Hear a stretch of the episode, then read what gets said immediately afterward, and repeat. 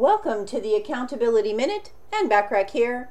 Today we're talking about step number one to conquer fears, which is analyze the rational possible outcomes. When faced with something new, think rationally about the possible outcomes. Most of the anxiety we feel is based on our mind's inability to calculate an outcome, and it exaggerates the possibilities. This exaggeration is what causes fear and anxiety. If there is real danger, then obviously it requires consideration. So, as an example, robbing a bank, stealing a car, and killing someone could potentially present life threatening circumstances. However, attending a networking event does not. If you're not faced with life threatening dangers or negative consequences, just do it. The more new experiences you engage in, the less fear you will experience in the future.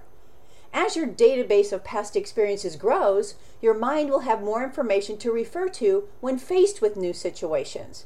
The more past experiences you have, the less fear you will experience because the mind will know exactly what to do to create a successful outcome. Tune in tomorrow for step number two to help you conquer your fears. In the meantime, subscribe to my business success tips and resources blog by going to accountabilitycoach.com forward slash blog.